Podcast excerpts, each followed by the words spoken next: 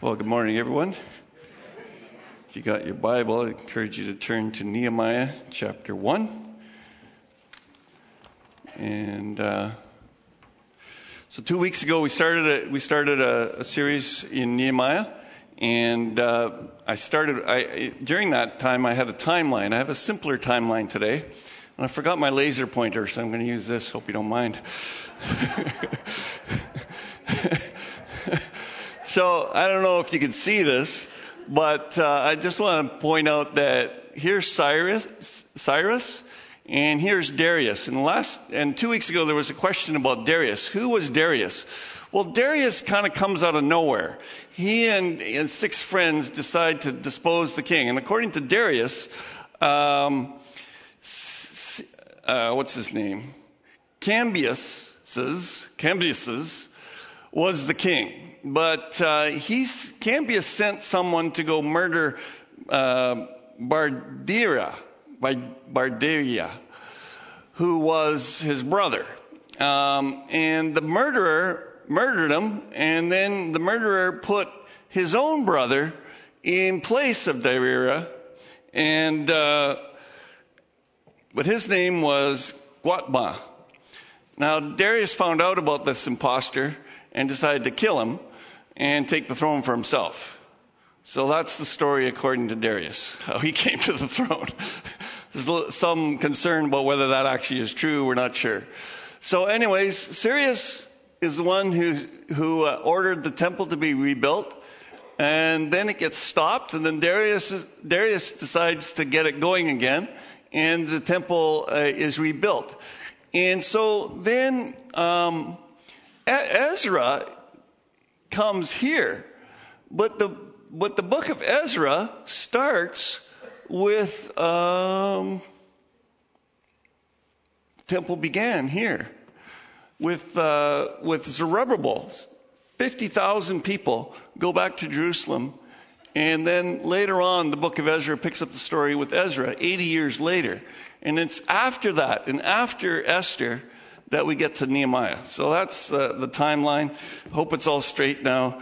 I was actually thinking about, I, I said that uh, Bel- Darius was a viceroy, but it's actually Belshazzar who was the viceroy of uh, Nabonidus, the king at that time. So there's your history lesson.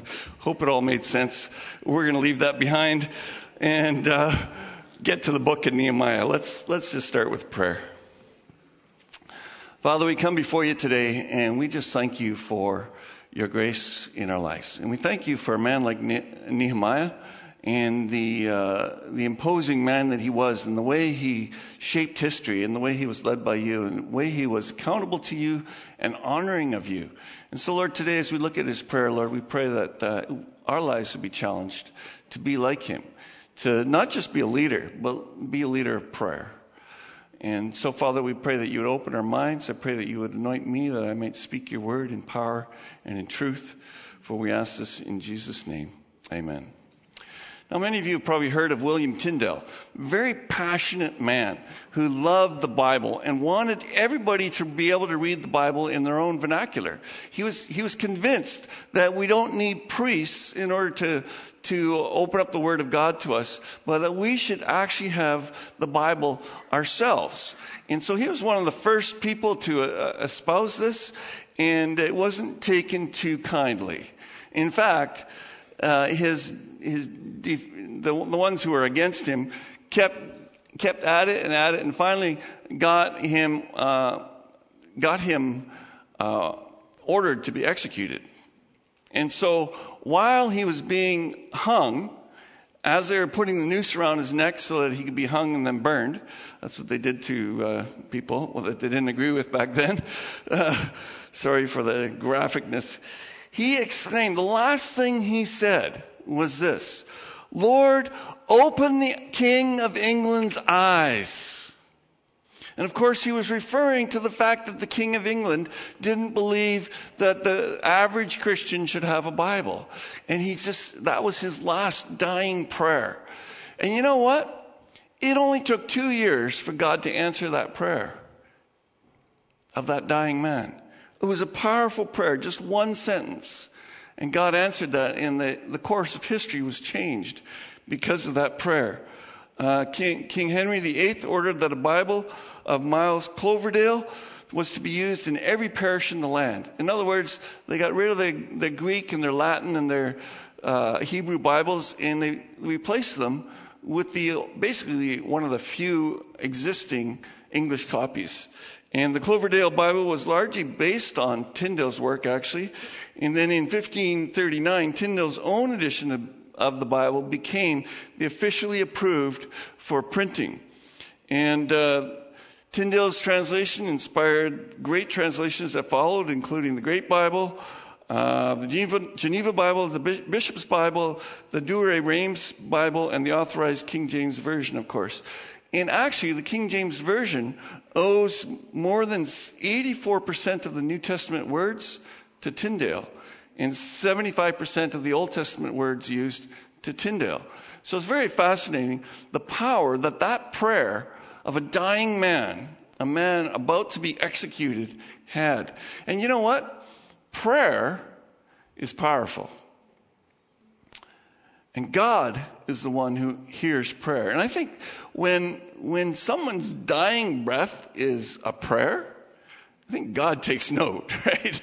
I think the circumstances of our prayer, the fervency of our prayer, the attitude of our prayer has a lot to do with whether God responds to our prayer. If it's a flippant prayer said over a meal, you know, God bless this food, and, you know, does God really answer that prayer? Apparently not if you had food poisoning, but I don't know. I don't know which prayers God answers, and I'm not going to judge what God does. He, that's up to Him. But what I know is that when there's fervency, and the scriptures paint this very clearly, God does respond to the fervent prayers of His people. And so there's power in a single powerful prayer. And to our, today our passage is all about a prayer. It's a prayer of Nehemiah. Um, and it starts in the NIV with this word now, uh, or uh, then I said. If we get it up on the screen. Oh, there it is. Then I said, and so um, when I saw that word then, I thought to myself, oh, that's, that, that means that it, it's, it's something that comes after. And so two weeks ago I talked about the first step, and so I titled this morning's sermon, The Second Step. And so after you've fasted and wept and mourned and, and sat down in shock and prayed, that's when you get to do all these other things. And so, um, you know, it's very important to do um, all these steps, as it were. Next slide, please. Um, and then this is what uh, Billy Sunday said When may a revival be expected? When the wickedness of the wicked grieves and distresses the Christian. I believe that the first step is grief, sorrow.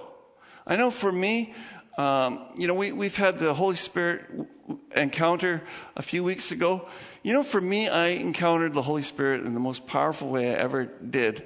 Not at the front of a church being prayed for by pastors, but when the Holy Spirit convicted me of my sin and I wept over my sin. That's when the Holy Spirit came upon me in power. Shocked me, didn't know what was going on. And I believe that the first step for any revival is going to be when we are really weeping over our own sin and the sins of our country. And so, a heart for the things of God and the people of God, this is the first step, and you can't bypass it. Now, unfortunately, as I got studying the scriptures, I found out that my sermon title was bogus. I was a little shocked. Uh, this is the day of confessing, I guess, all my faults. But uh, as I looked into the Hebrew, I realized that the word then doesn't exist in the Hebrew. And in fact, the, the word that's translated I said is in the um, imperfect tense, implying that it's a continuing action that hasn't been fulfilled yet. And so if you realize that, that I said is right after, well, let me just put it up on the screen. Uh, this is the way the, the New King James Version puts it. uh, I was fasting and praying before the God of heaven, and I said, making it much more clear that this is part of what he was doing all along and continued to do, and it wasn't finished yet. And he was continually, continuously praying this prayer. Um, so, uh, actually, my sermon title should have been called uh, Step One Expanded, or something like that. So, anyways, uh, it is kind of the next step, but it, it's so weeping does seem to come first, and then the praying starts, and it continues on. My point is that Nehemiah prayed. And we're going to check out this awesome prayer as it's contained in the rest of chapter 1 of Nehemiah. And I'd like to point out that this kind of prayer is a prerequisite for becoming a man of influence or a woman of influence, or to doing any great work. A prayer, a heartfelt prayer, is a prerequisite. The mark of a serious leader is to take it to the Lord in prayer. So let's get started. Um, first of all, uh, his prayer starts with the Lord, the God of heaven, the great and awesome God who keeps his covenant of love with those who keep him and keep his commands. So there's this honoring addressed. He addresses God in the most kind of austere way. I mean, he, look what it says. Uh, he had respect for the Lord. It says, Lord. He's, when he says Lord, he's referring to someone who has authority over him. Now, he is quite aware of what lordship is like because he serves King Xerxes, Artaxerxes. And uh, when the king says jump, you jump, you know, you do your work. Uh, there's no fooling around with these kings. They're, they're very fickle. And when you tick them off, that doesn't last very long because usually your head comes off or you go to prison or whatever. So you kind of walk around these kings with eggshells. And so when, when Nehemiah says Lord to God, I think he, maybe, I'm not sure that he has the same view of God, but he certainly knows what lordship and authority is like. And he's fine with that because of who God is. What does he say next? He's the God of heaven. He's not just any old God, but he's the God that rules the universe. And, and thirdly, he says, You're the great and awesome God. What a way to refer to God. Now, I know that, that Jesus said that, that we're to refer to God as our Father who art in heaven. And there's a familiarity there. There's a sense of, you know, like, hey, Dad, how's it going? Uh, you know, I have a few prayer requests today. And it feels very casual. And sometimes the fact that we, we refer to God as our Father, we can, it can diminish the reverence and awe that we ought to have for our Father. And I'm not saying that we shouldn't be friendly with God. I believe that Jesus died for our sins, and therefore we have a, a relationship with God that is very much like a father, very personal, very much like saying dad. But let's never forget the reverence and awe that is also due God. And maybe we ought to start our prayers sometimes with Lord, God of heaven, the great and awesome God. I think it'd be a great start for prayer, don't you think? I mean, it just shows respect. You know, um, Job had to be reminded of God because Job went through a horrible ordeal, right? His family destroyed, all his belongings taken away, everything was destroyed in a single day. Just and then he, you know, and then he got sick, and I mean, everything was going bad. You can't think it's impossible to have someone going through worse stuff than Job went through, right? Um, and so Job is complaining. He's saying, God, it's not fair. It's not fair. I've been righteous. I've been good. And all you've given me is calamity. It's not fair. It's not fair. It's not fair. And, uh, you know, this goes on for chapter after chapter after chapter. His friends kind of try to say, no, you know, you're saying the wrong thing there, Job. You know, you must have been wicked in some way. This wouldn't have happened to you if you weren't wicked. So, you know, stop saying you're righteous and you're okay and get on with the show. Confess your sins and let's say. And this goes on back and forth for a long time. But mostly, Job is frustrated with God. Okay, how many of you have been frustrated with God? yeah, yeah, a few of you. exactly. I'm in the same boat. I get frustrated with God sometimes. And sometimes we need to be reminded that He's the Lord, God of heaven, the great and awesome God. And God showed up to Job. And he came in a, in a storm. And he says this Who is this that obscures my plans with words without knowledge? I love that. You know, kind of put Job in his place right there. You know, who is this? Brace yourself like a man. I will question you and you will answer me. Where were you when I laid the earth's foundation? And then he talks about, you know, the sea and the clouds and the, the morning and the evening and the, and the, the gates of death, the abode of light, the storehouses of snow, the lightning, the rain. I mean, it goes on for page after page after page, lions and ravens and all in the stork. And I'm talking about many pages here. And finally, you know, in chapter 40, uh, who will contend with the Almighty and correct him? Let him accuse God and answer him. Who accuses God, answer him. And Job answered the Lord, uh, I'm unworthy. How can I reply to you? I put my hand over my mouth. I spoke once, but I, will, I have no answer. Twice, but I, I will say no more. Job's freaking out, right? And then God, God just goes on for another couple of chapters. You know, it's just, can you figure out, you know, just talking about him over and more. And I, I don't know why I printed out all these pages, but I used a lot of paper, as you can see. God is just saying, I'm God. And you need to respect me as God. And God never answers Job's question about whether he's righteous and why God brought all this calamity in his life. It doesn't give him the answer. He just said, Stop questioning me. If you can answer all these questions I just gave you, then fine. But if you can't, stop it. and Job ends up saying, My ears had heard of you, but now my eyes have seen you. Therefore I despise myself and repent in dust and ashes. So anybody who wants these, they're right here. Pages from Job. We need to honor and respect God. It is vital. And yes, we can be frustrated with God. And yes, God said that Job didn't sin at all. In all his frustration and all his, you know, ramblings about God, God said he didn't sin. So you know what? I think God does want to hear our complaints and our concerns and our frustrations. He says, Cast your cares upon me because I care for you. Um, so it's fine to do all that, but also recognize that God might just say at one point, Okay, it's time for you to understand me, who I am, and that I don't answer to you. Sorry for that information, but that's the way it is.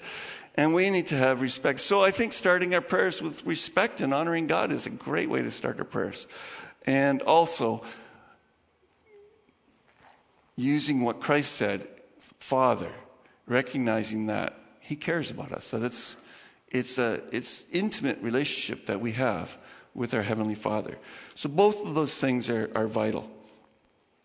And so the honoring address doesn't end just with those three things, but he also honors God by describing God's character. And uh, can, do we have the outline on the other screen? Is that possible? I don't know if it's possible.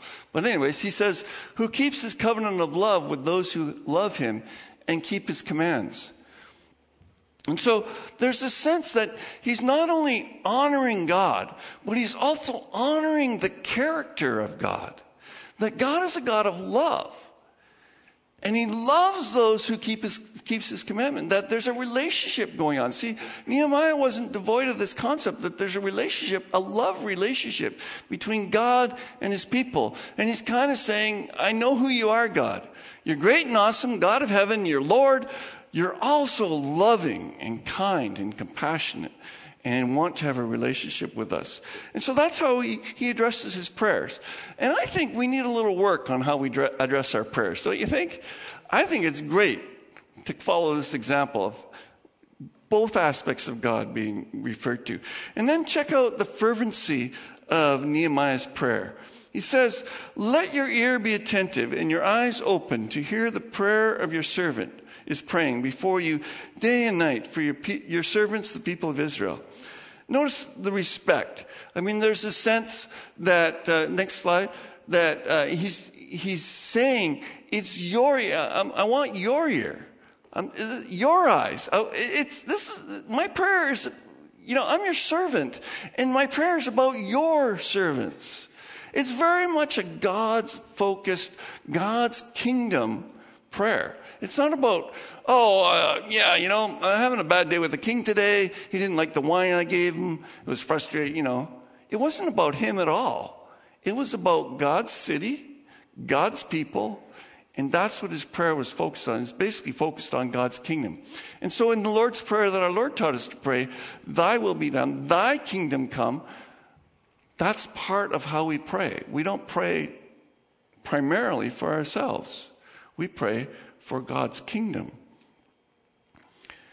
and so the next prayer, it's, it's interesting that um, he says, that your servant is praying before you day and night. I find that fascinating.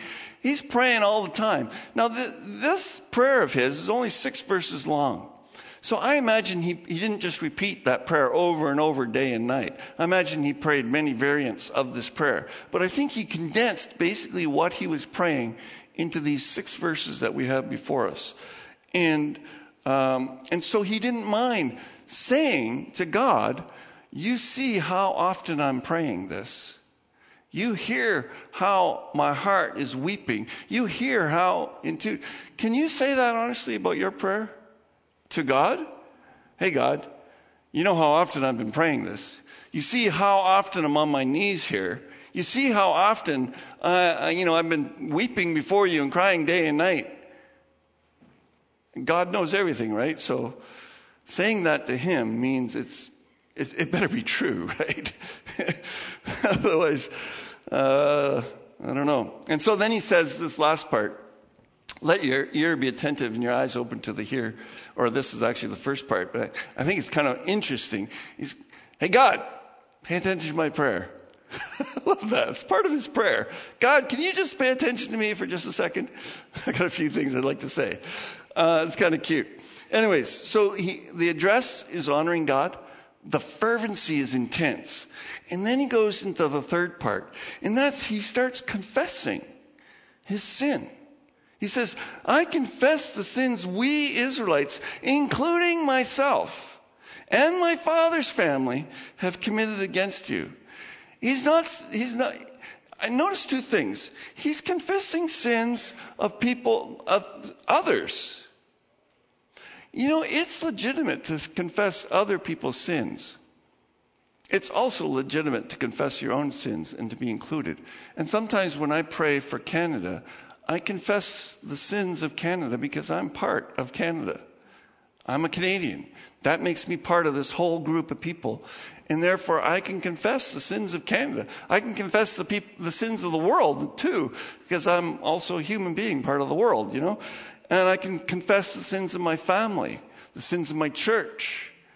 Any group that you're a part of, you can confess the sins of as part of that group, especially if you're the leader of that group, which Nehemiah was not at this point. And he says, We have acted very wickedly towards you. We have not obeyed the commands, decrees, and laws you gave your servant Moses.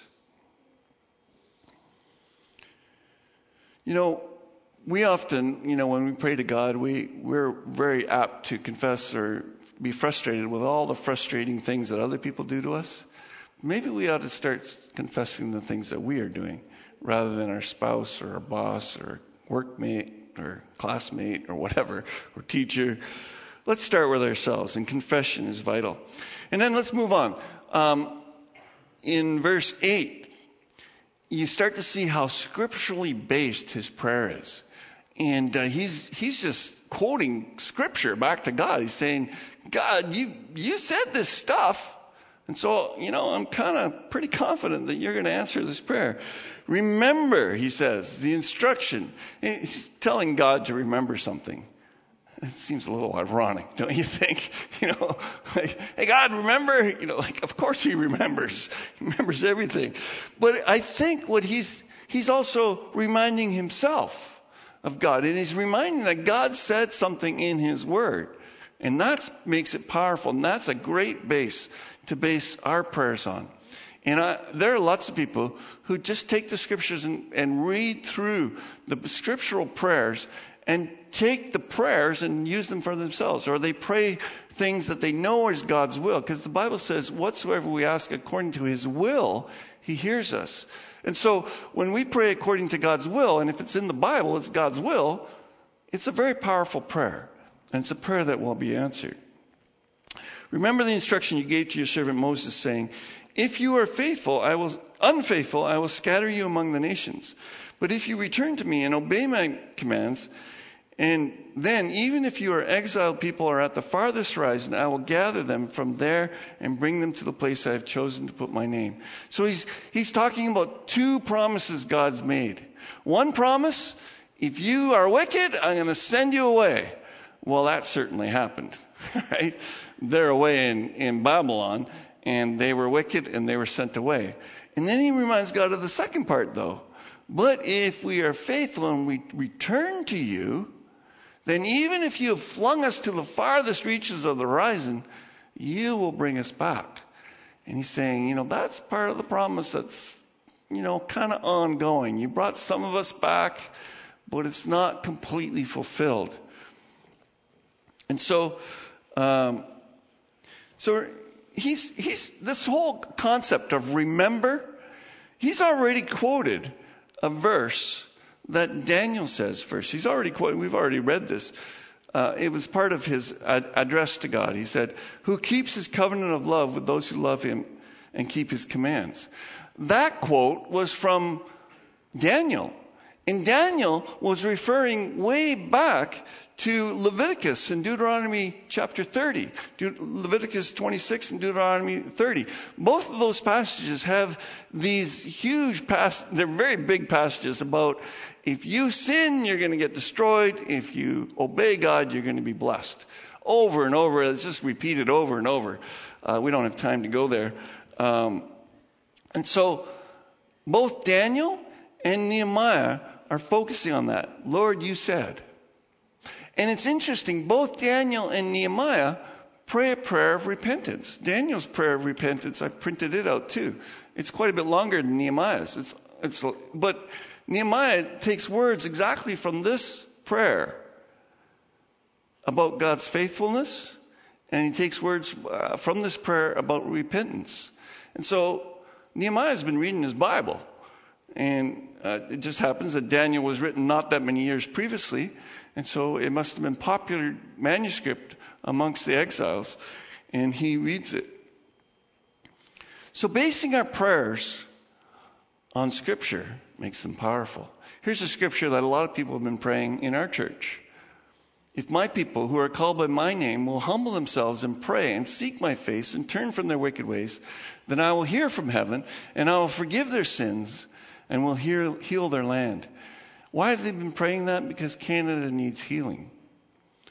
And so they've been praying this and they've been asking God's people all across Canada to pray. It's one of the reasons why BHOP started was this focus on being a praying church and uh, wanting God to heal the land of Canada. Now the thing is what happens when we pray scriptures, we're standing on promises of God that we know can't be broken. The scriptures are very clear. Promises of God cannot be broken. You know, someone who stood on the promises of God was, was Abraham. In fact, he's, he's called the father of faith because of the way he stood on the promises.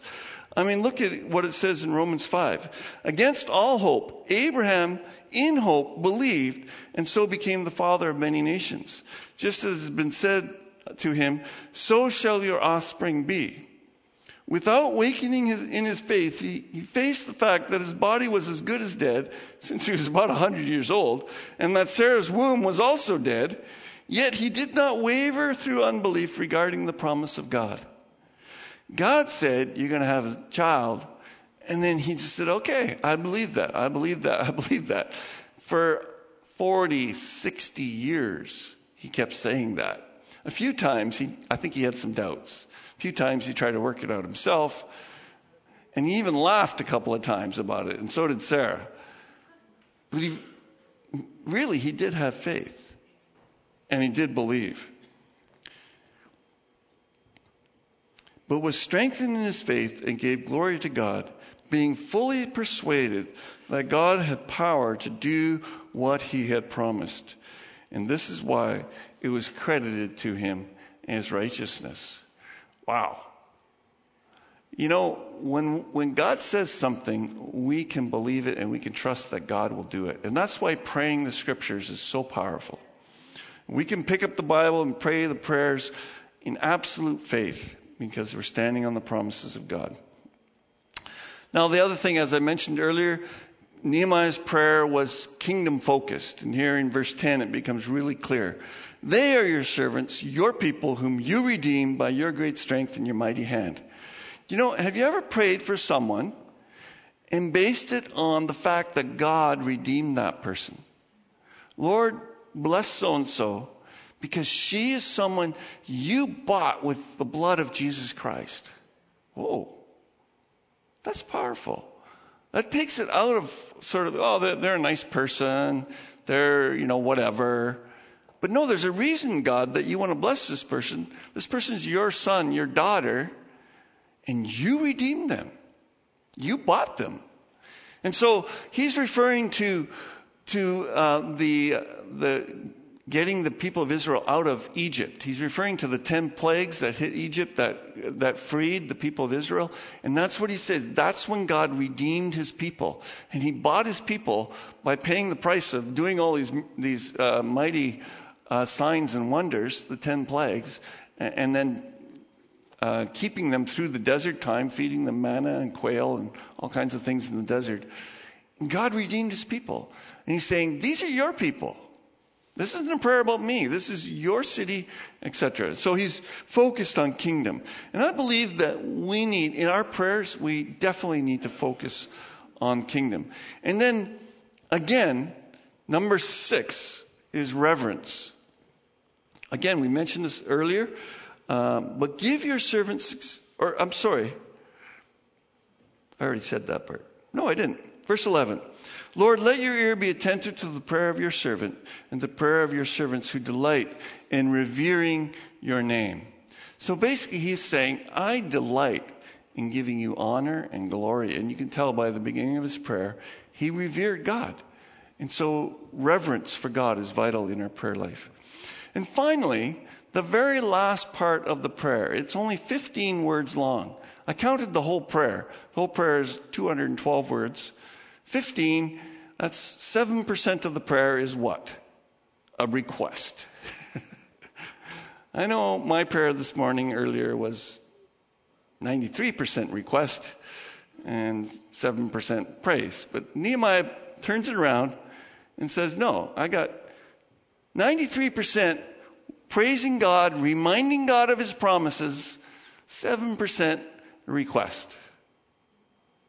And what's his request? Give your servant success today by granting favor, him favor in the presence of this man. What's he talking about here? Next slide. Uh, your servant success. Who's that? Who, that's that's himself. He's referring to himself as God's servant, and he's saying, uh, "Could you give me success today?" How many of you like to pray that prayer at your work? Right?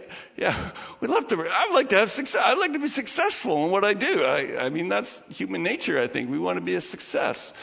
But notice that he's asking him to be help him grant favor from his boss. That's what he defines as successful. That his boss would grant him favor. He's referring to the king, of course. The next line is, I was cupbearer to the king. And so he's referring to the king that he wants to have favor in the eyes of the king, and God grant him success. Notice also, um, uh, no, not, not yet. uh, give your servant success today by granting him favor in the presence of this man. You notice that, that Nehemiah is saying, he, he doesn't actually say it, but he's kind of offering him his own services to God. He's saying, you know, I, I'm going to go talk to the king.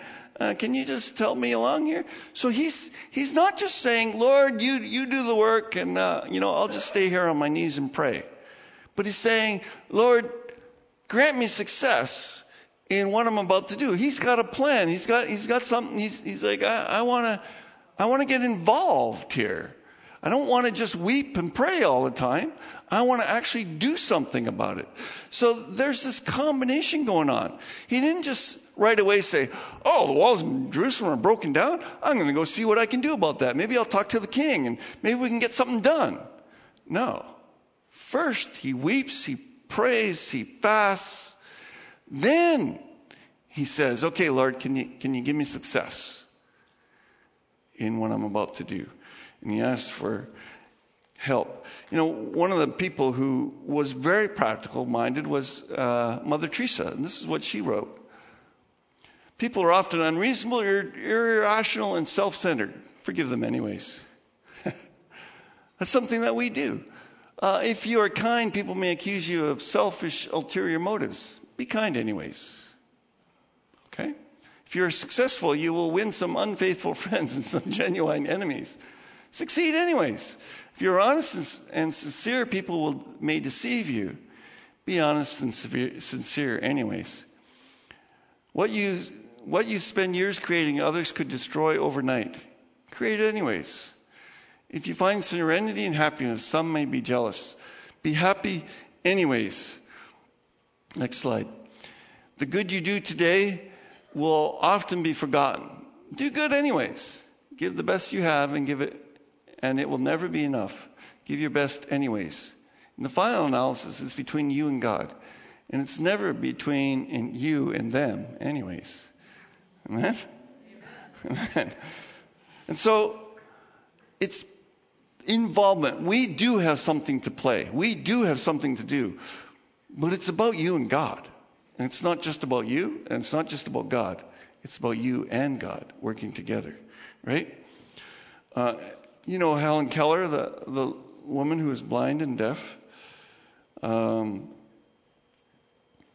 graduated from, and, and uh, she said this I'm only one, but I am still one. I cannot do everything, but I can do something. And because I cannot do everything, I will not refuse to do the something that I can do. God calls us to be active, not just prayer, prayer warriors. He calls us to be prayer warriors, but active as well. Um,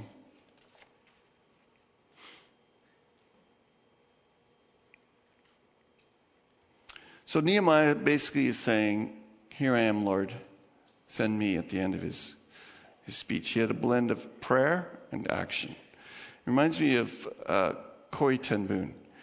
Corrie ten Boom, I didn't know this till ye- yesterday, but Corrie ten Boom the, the, her great grandfather in 1844 was at a prayer meeting and he heard someone talking about how the responsibility to pray for Jewish people. And he started a prayer meeting that, that week and asked some of his friends and neighbors to join him. And they prayed for the Jewish people who lived in Germany and, and all over the world and started praying for the peace of Jerusalem. They prayed every week for a hundred years. A hundred years they prayed this prayer for the, for the Jews and for the peace of Jerusalem. And do you know that prayer meeting ended in 1944 when Corrie ten Boom and her family were taken away to the prison camp. That was the end of that prayer meeting, praying for the Jews. Isn't that significant? God used a horrid event called the Second World War to push the Jews back into Israel and to start over again. And so Corrie ten could not help but pray for the Jewish people. She could not help but help the Jewish people when they came knocking on her door. Her family had been praying for them for a hundred years. it's like, okay, uh, I guess I better help them. There's no question. Like, was just part of who she, she was and what she did. Prayer makes us wait. Prayer clears our vision so we can see better. You know, I used to live in Vancouver, Vancouver, you know, it gets kind of foggy sometimes and drizzly rain. And I remember the first month we lived in Vancouver, and I said to Jennifer, you know, there's a mountain over there. I'm pretty sure it's Golden Ears, and it's right there outside our front window. And after a month, she said, so there's a mountain out there, is there? I don't believe you.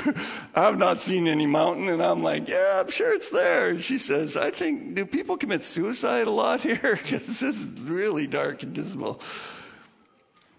When we go to prayer, we can go that way, feeling like, oh, I can't see anything beautiful, nothing. It's just dark, dismal, nasty.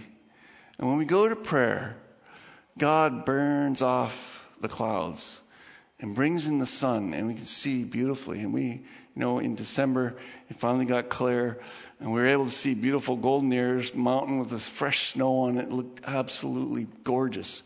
And it was there all along, but we couldn't see it. Why? Because we were crowded out. And you know what? Prayer opens the eyes of our hearts so we can see clearly what's going on. Prayer also quiets our heart. It says, you know what? God is in control. And he's not going to let this ball drop. And so I've given it over to him, and I'm fine with him doing whatever he's doing in my life. And so we yield control, and we're comfortable with him. And finally, prayer activates faith, right? When you start praying the scriptures, suddenly you start believing them more and believing that God will actually change things. So I want to close with this story. It's uh, a story it's, a, it's really about a prayer of Isabella Baumfree, aka Sojourner, aka Sojourner Truth. She was born into slavery in Ulster County, New York, and with the help of friends, Isabella was able to win her freedom a year before emancipation. But her son Isaac had been sold across state lines, which was illegal at the time, and she decided to go to court to get him back. No one thought she'd ever be able to win. But Isabella believed God was on her side. And every night she prayed this prayer Oh God, you know how much I am distressed, for I've told you again and again. Now, God, help me get my son. If you were in trouble as I am, and I could help you as you can me, think I wouldn't do it? Yes, God, you know I would do it. That's a bold prayer, you know. God, if you were in trouble, I'd help you out. I love that. Oh God, you know I have no money, but you can make people do for me and you can make people do, you can make the people do for me. Oh, that doesn't make sense. I don't know what, must be repeated. I will never give you peace until you do, God. I love this. This is, this is a this is a persistent prayer. I mean, God, I'm not gonna let you, I'm not gonna give you peace. I'm just gonna be that persistent widow who kept asking, kept asking, kept asking. And so I I believe we need to have bold prayers and just ask God. And I love this woman's prayer. So let's pray. Lord, infiltrate our prayer life. Lord, I confess that I do not pray as I ought to pray. Lord, I confess that my life is not as it ought to be. And Lord, I pray that you would cleanse me of my sin and wash me and make me whole again. I pray, Lord, that my prayer life would be powerful, Lord, scripturally based, fervent, honoring to you, respecting you.